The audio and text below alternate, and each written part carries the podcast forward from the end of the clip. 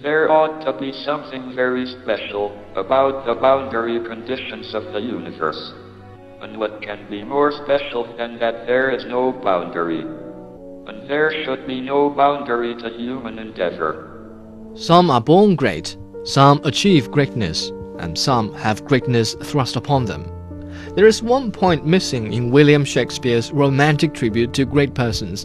They are not always immediately appreciated. Some historical figures, like Vincent van Gogh, wait for decades patiently in their deaths before their names receive world acknowledgement. Stephen Hawking is lucky in this sense.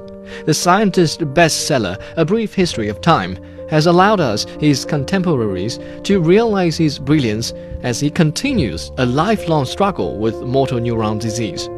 But the greatness of his ex wife, Jane Wilde, is yet to be explored in the movie The Theory of Everything. Is that what you want? Yes, it is what I want, so please, if, if you care about me at all, then please just go. I can't. I have two years to live. I need to work. I love you. You, you, that, you, you've led to a, that's a false conclusion. I want us to be together for as long as we've got, and if that's not very long, well, then that's just how it is. It'll have to do. You don't know what's coming. Inspired by Jane's memoir, Traveling to Infinity My Life with Stephen Hawking, the biographical romance is told from a female perspective.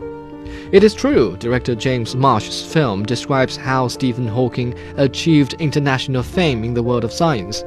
Screenwriter Anthony McCarten's story is not about archaic laboratories or indecipherable formulae on dusty blackboards. It is about the love story of Stephen Hawking and Jane Wilde.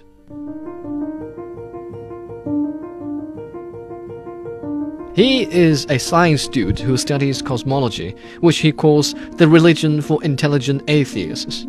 And she is an art student who goes to the Church of England. It is extraordinary the two young students, so different from each other, could hit it off. But even more extraordinary is their life together, during which Stephen developed his famous theory about time, while Jane took care of his niece in the family.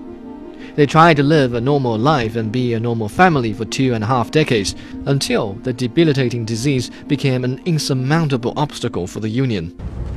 I keep looking for a way to make this work, but I can't find it on my own.